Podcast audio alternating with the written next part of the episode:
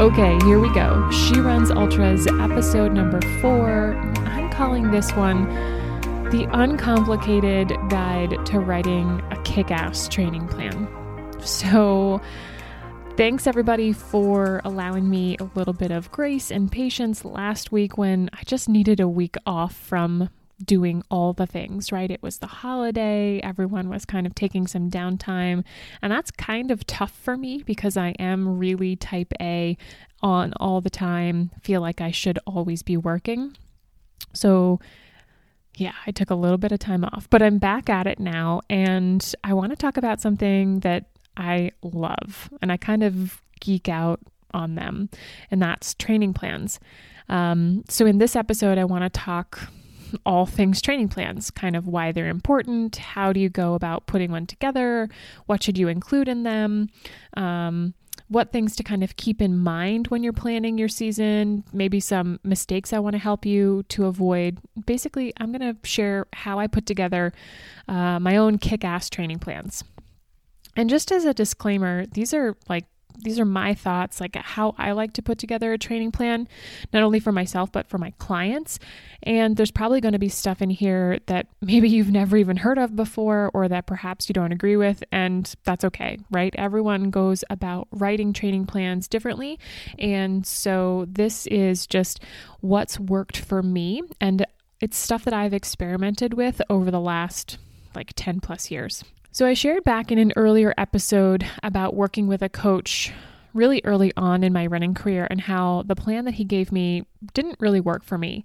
And since that point, I've kind of been on a mission to explore different like ways of training in order to find what works for me. And I'm constantly experimenting with different things.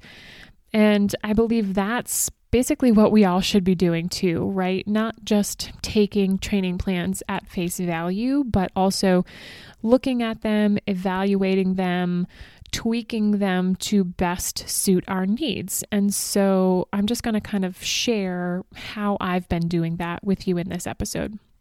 Um, in case I forget to mention it at the end of the podcast, I made a PDF that kind of outlines what I'm going to share. Yes, I'm kind of a nerd like that. So if you're listening to this and you're not in a place where you can hit pause and take notes, I got you covered. So just follow the link that I put into the show notes and you can get the digital download for this resource. Okay, let's like dive right in here. So, why are training plans important? Well, the basic idea is that your training plan is your roadmap. It's basically your directions for how you're going to get from where you are now to where you want to go, which is across the finish line of that amazing race that you've picked out, or races, however many you're going to do in your season.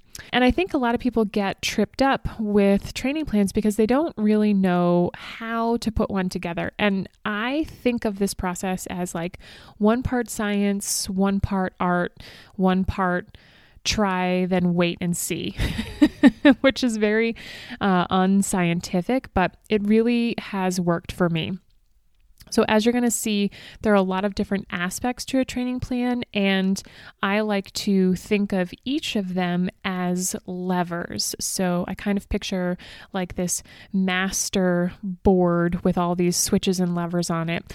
And sometimes you're going to go full throttle on one or two of those levers, you're going to push them all the way up.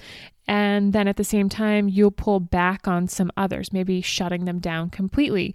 And then seeing what happens in your body and in your training, and then using that information to decide what to do next. I think a lot of people really get into trouble when they just follow a training plan blindly and do whatever the plan says. So, regardless of how they're feeling, the plan says run six miles hard. Um, they do it, and then the next, you know, the, the next couple of days, they're just to- completely toast. So, this is why I say it's one part science, one part art, and one part try and wait and see. So, what should be included in your training plan? Um, I'm going to give you, I think I have like eight different elements here that I try to include in my training plans. And you might think of it as a lot, but as you start to kind of work through this process, you'll see it's they're all really necessary. So, number one is this should come as no surprise to those of you guys that know me, it's a daily shakedown. And you might be listening to this and thinking, like, what the hell is a daily shakedown? it's a little term that I came up with for the routine I like to do first thing in the morning when I wake up. So maybe it's right when I get out of bed, maybe it's after, you know, I've moved around for a little bit, taken the dogs out, you know, done my normal thing. But it essentially means um, a functional movement practice where I kind of just take my whole body from head to toe through its full range of motion. So, everything from head and neck all the way down to feet, toes, and ankles. The second thing on this list is a dynamic warm up not to be confused with the daily shakedown. So, a dynamic warm up is something that I'm going to do before a run or perhaps even like a strength training session. Number three on this list is run. And I should actually say that these aren't in any specific order or priority. This is kind of when I did a little bit of a brain dump here, the order that they just came out. So number three is run. Number four is walk. Number five, strength training. And for me, this is a mix of body weight, dumbbells, kettlebells, and one of my favorite training tools um, is a TRX, a suspension trainer.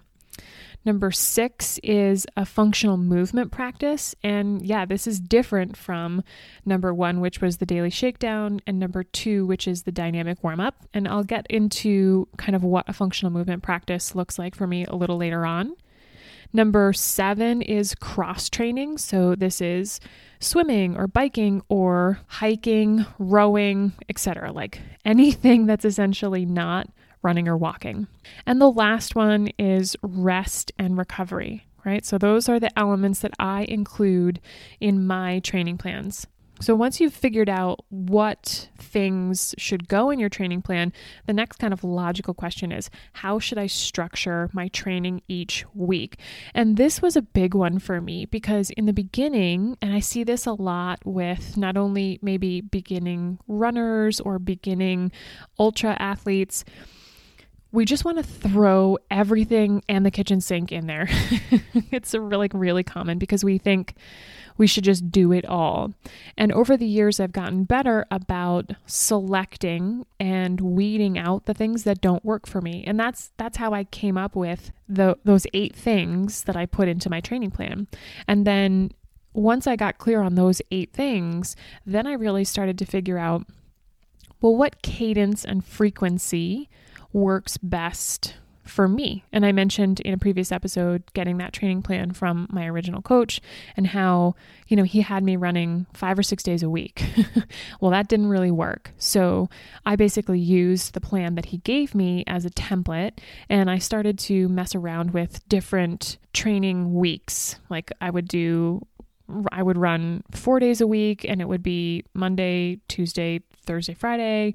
And then I would do you know, yoga and riding my bike on the opposite days or strength days days and then I would just, you know, map it out. I'd keep track of things and just kind of figure out what worked and what didn't. So I'm going to share with you kind of my typical training schedule, but just know that I came to this through a process of years of trying to figure out what worked for me.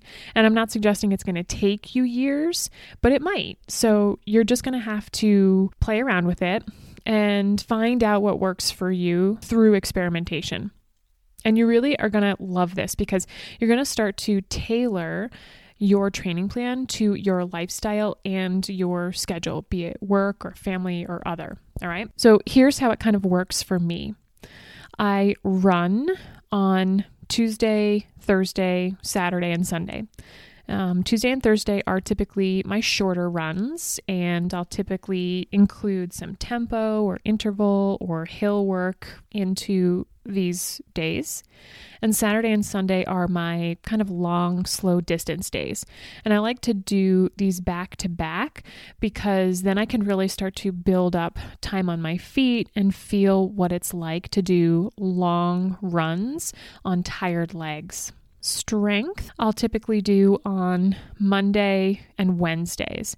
So, in the earlier parts of my training plan, I'll strength train on both of these days. And as I progress, I'll take one away and it will just be one day a week. And it could be Monday or it could be Wednesday, depending on how my week is planned out. Walking and cross training. So these will come on Monday, Wednesdays, or Fridays. Walking is a huge part of my training plan. If you guys follow me on Instagram or if you're part of my private Facebook group, you know that I'm doing Step Challenge right now and I incorporate a lot of walking into my training. This is something that I came to after, you know, struggling through my sciatic pain where running wasn't a possibility, but I could walk. And that helped me to not only rehab my hip, but also build up a really great aerobic base and time on my feet, two things that are really important for ultra training. And then rest. This is typically Monday or Friday. And early in my training plan, I'll rest on both days. And as I progress, just like with strength training, I'll alternate between these two days depending on my training phase and objective for that week. So you probably noticed that there's a lot of overlap on the days, like strength, walking, cross training, and resting are all happening on Monday, Wednesday, and Friday. And that's on purpose. And this is part of the whole lever situation that I kind of liken this to. So I will start to plug different components in there on different days as it suits my training. Don't feel like you have to have dedicated specific days for things. We're going to kind of get into this in a minute, but one of the areas where I feel like people go wrong or drift or go awry is where they have strict days and they don't incorporate any variety or switching things up. So keep that in mind because I'm going to touch on that in a minute. All right, so three things to kind of keep in mind when you're planning your season. Like we can, when we start to really dive into the nitty gritty, and maybe even you've gotten to this point in this episode and your mind is just like blown, overload, too much information, you don't even know where to begin. We'll kind of talk about that in a minute. But if you keep these next three things in mind as you're planning your season, you really can't go wrong. So, number one is the idea that more isn't always better. People get carried away with trying to do all of the things. That's all of the races, all of the training, all of the workouts, and ultimately they overwork themselves and get burned out on training or injured, whichever comes first. Um, neither one is a desirable outcome. So, more isn't always better. The second thing to keep in mind is slow and steady wins the race or gets across the finish line. And I've seen a lot of people get into trouble when they try to speed up the training process or kind of condense it into a shorter time frame. I've found that easing into it slowly and taking the time to figure things out yields way better results than just cramming everything in. And the third thing is think big act small. So you've got to have the big kind of overarching annual plan in mind, but on a day-to-day basis, you've got to like think about and do the small actions that are going to inch you closer to achieving your goal. A, a, prime example of this is that step challenge that I'm doing right now. It's gonna get me primed and ready to go for when I start to run. It's not only getting me time on my feet and building up my aerobic capacity, it's also creating space for me to then switch over to runs. So if I had just been kind of like lounging around, not doing anything these last couple of months, it would be much harder for me to make the transition to uh, like flipping the switch and saying, okay, now I'm a runner. Now I'm on a training plan. Now I'm going to go out and run. Where before I'd just been kind of like filling that time with TV or hanging out or doing other things. Like I'm slowly introducing the idea of walking and exercising and making space in my calendar so that when I really want to flip the switch and get back into running and doing more of everything, I'm already in the habit.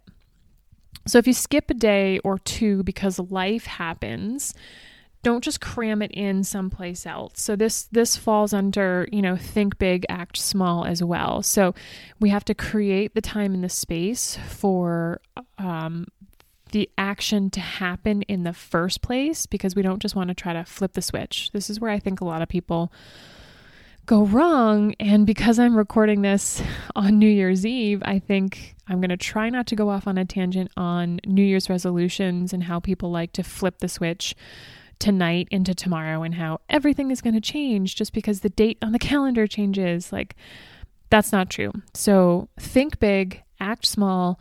Choose some sort of small thing, an action, or something that will set you up for success for today but it will pan out for you tomorrow. Okay, so we kind of talked about the things that you want to keep in mind, which I logically think here's like the mistakes you want to try to avoid. So, like, keep these things in mind, but also try to avoid making these mistakes. All right. So, uh, in no particular order, these these mistakes that I've personally made, and I kind of want to help you to avoid making them. So, the first mistake that I made was racing too often, like trying to do too many races, not only over the course of a whole year, but also within a specific time frame. I see a lot of people that are just racing back to back to back to back weekends. And if you're a professional, that's one thing. If you're a recreational runner, that's a whole other. And far too often, I see people racing too often without having a plan or not having a good plan. And that's problematic as well. And that brings me to number two racing without any structure or strategy behind your training plan, or like I said, not having a training plan at all. Um, winging it is not a strategy. you're you're not going to make any progress because you're not measuring and keeping track of anything. It's hard to know where you are on the map if you don't have a map at all. Number 3 is relying too much on your technology. Ooh, this one is probably going to hit a nerve with people.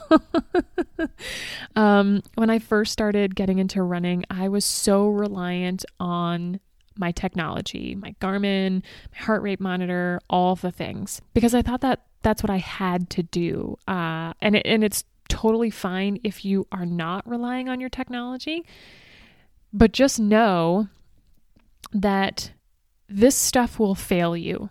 Guaranteed. At some point, you're going to forget to charge your Garmin or your Fitbit or whatever you're using. Um, it's going to like just crap out on you in the middle of a run. It, something's going to happen, guaranteed.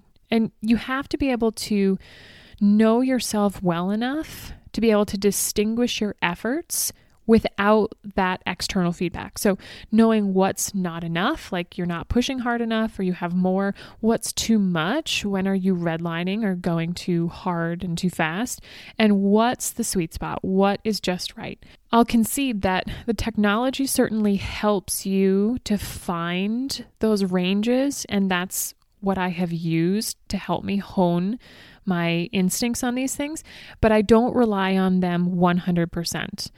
I've found that when I can self monitor really well, it's it has helped me to push my training forwards because I know when I'm half-assing it, or I know when um, I've I've overdone it, and I don't need my technology to tell me that.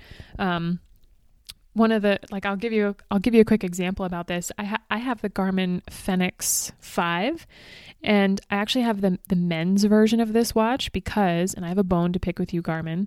Maybe it's different now, but when I bought this watch, the men's version is much bigger and heavier first of all.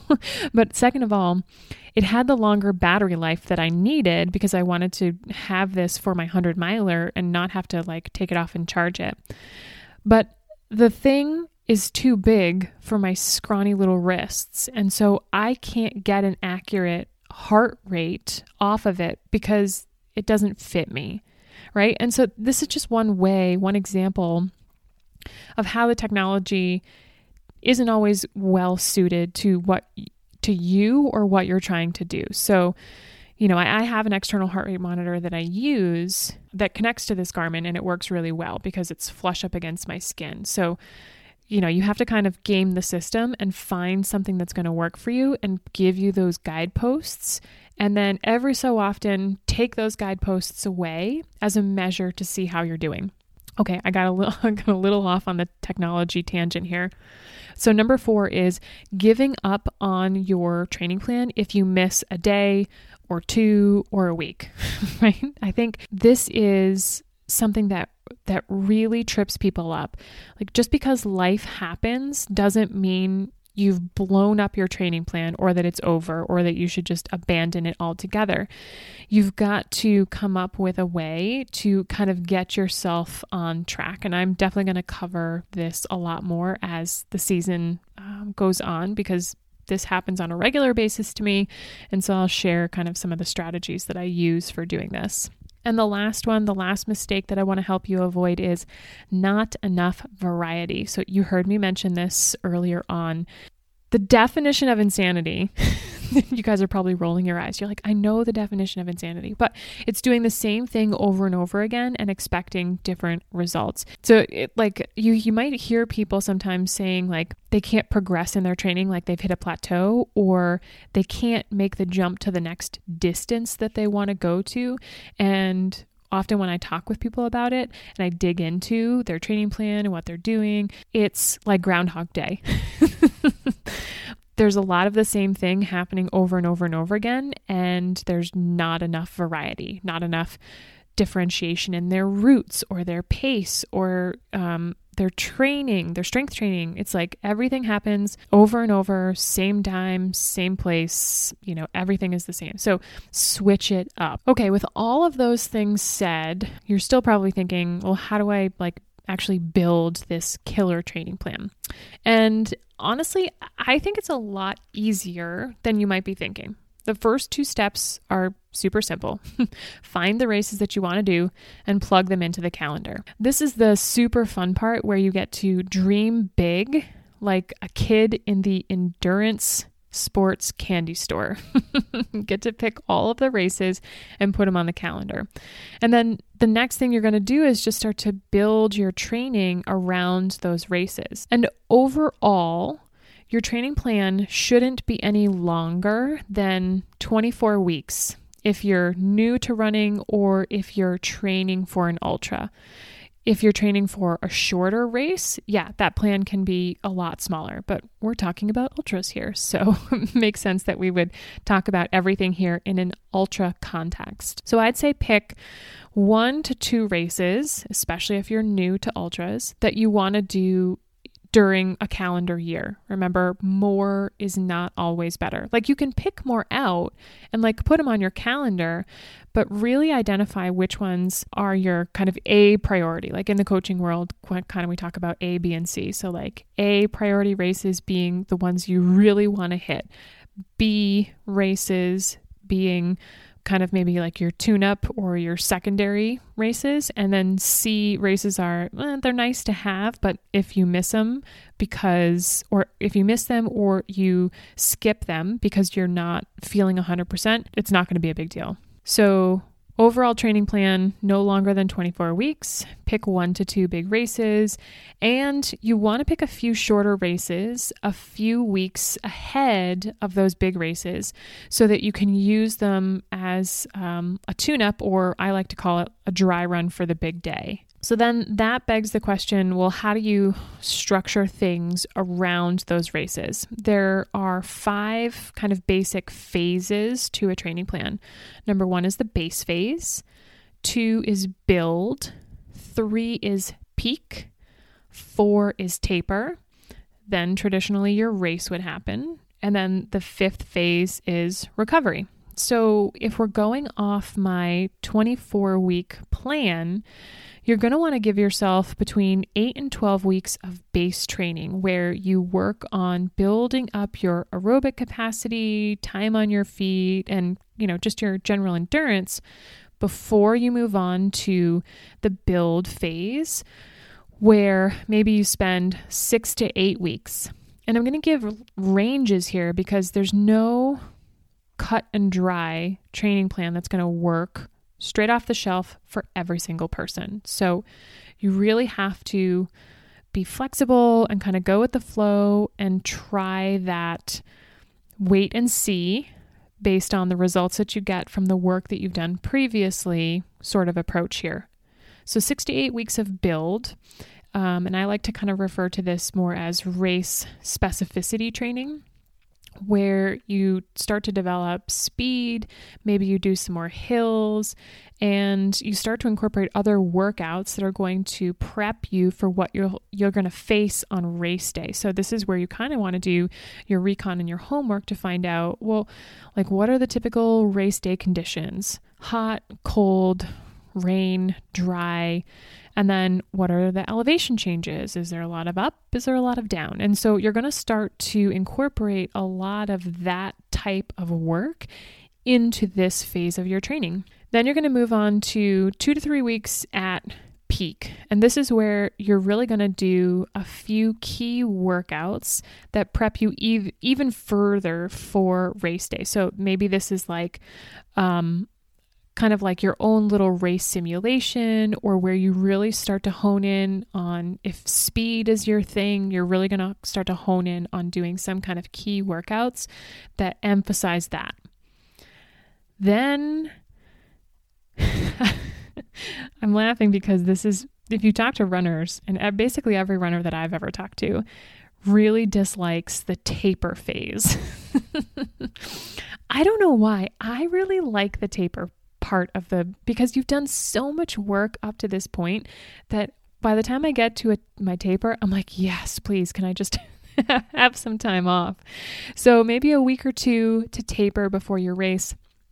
And that doesn't mean stop everything altogether. It just means dial back pretty hard on, you know, the intensity and the distance and really kind of give yourself time to rest and recover.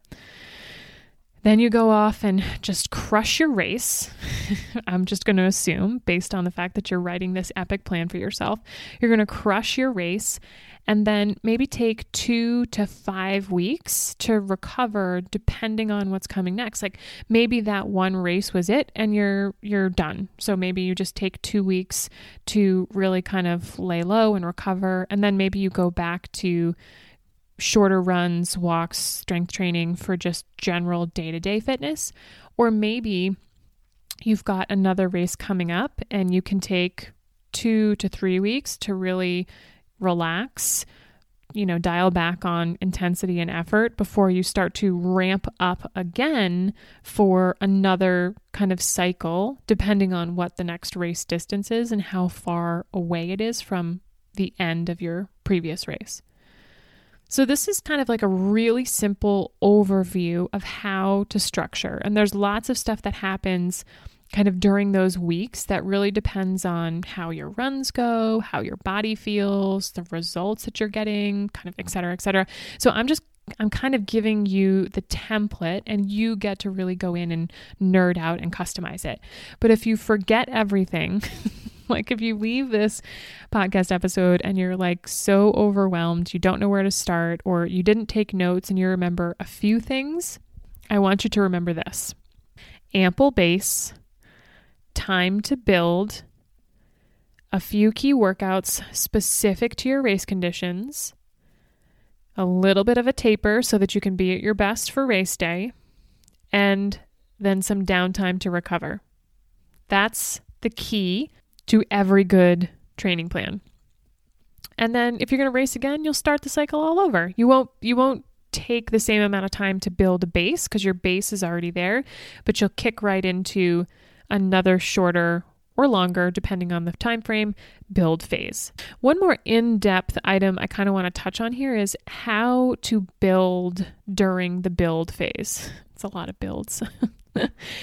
you can't just keep increasing your mileage and your workload every week. We talked about this a little bit earlier, but like this is going to lead to burnout, also known as overtraining and or injury. Um, and I, it's sad because I see a lot of people kind of teetering between these two things, burnout and injury. Um, and I really want to help you avoid that. So I think the best way to think about your training plan, the weeks of your training plan, is like a set of funky stairs. I don't know how else to describe it. You're going to do a few weeks of ascending work, stepping up incrementally one week after another, followed by a week or two of descending work. So, taking a step down, doing less work for a week or so. And then you repeat the process. So, lots of training plans you'll see out there use a three up, one down. So, that means three weeks of heavier training, followed by one week of easier training um, so, so that's pretty common. You'll see that a lot. And I tried this. I tried to make this work for me for a long time, and I forced it, and that's how I ended up injured. And um, so it didn't work for me. And now what I do is I do a two up, one down. So you'll have to play around with this and see what works for you. Maybe you like three up, one down. Maybe you like two up, one down. Maybe you do one up, one down. Like that for sure. If I am working with a beginner runner, that's how I structure their plan one up, one down. That's where I'm going to put a pin in it for training plans. This is like a lot of information, and I kind of wanted to give you guys this episode as a primer for a lot of the stuff that I'm going to talk about as I start to like put together my training plan and share that process with you and kind of like give you a week's worth of my training so you can see it. You know, it can definitely be overwhelming to try to write your own training plan. And in the last couple of days, I've seen a lot of people post on Facebook in some of the running groups that I belong to asking for recommendations for good free plans. Look, I'm not against any of the free plans that are out there because, you know, those started out as being somebody's perfect plan for themselves. And then they just decided to share that plan, you know, with the world. So I think that it's great that you can go out there and find all sorts of different free plans to try.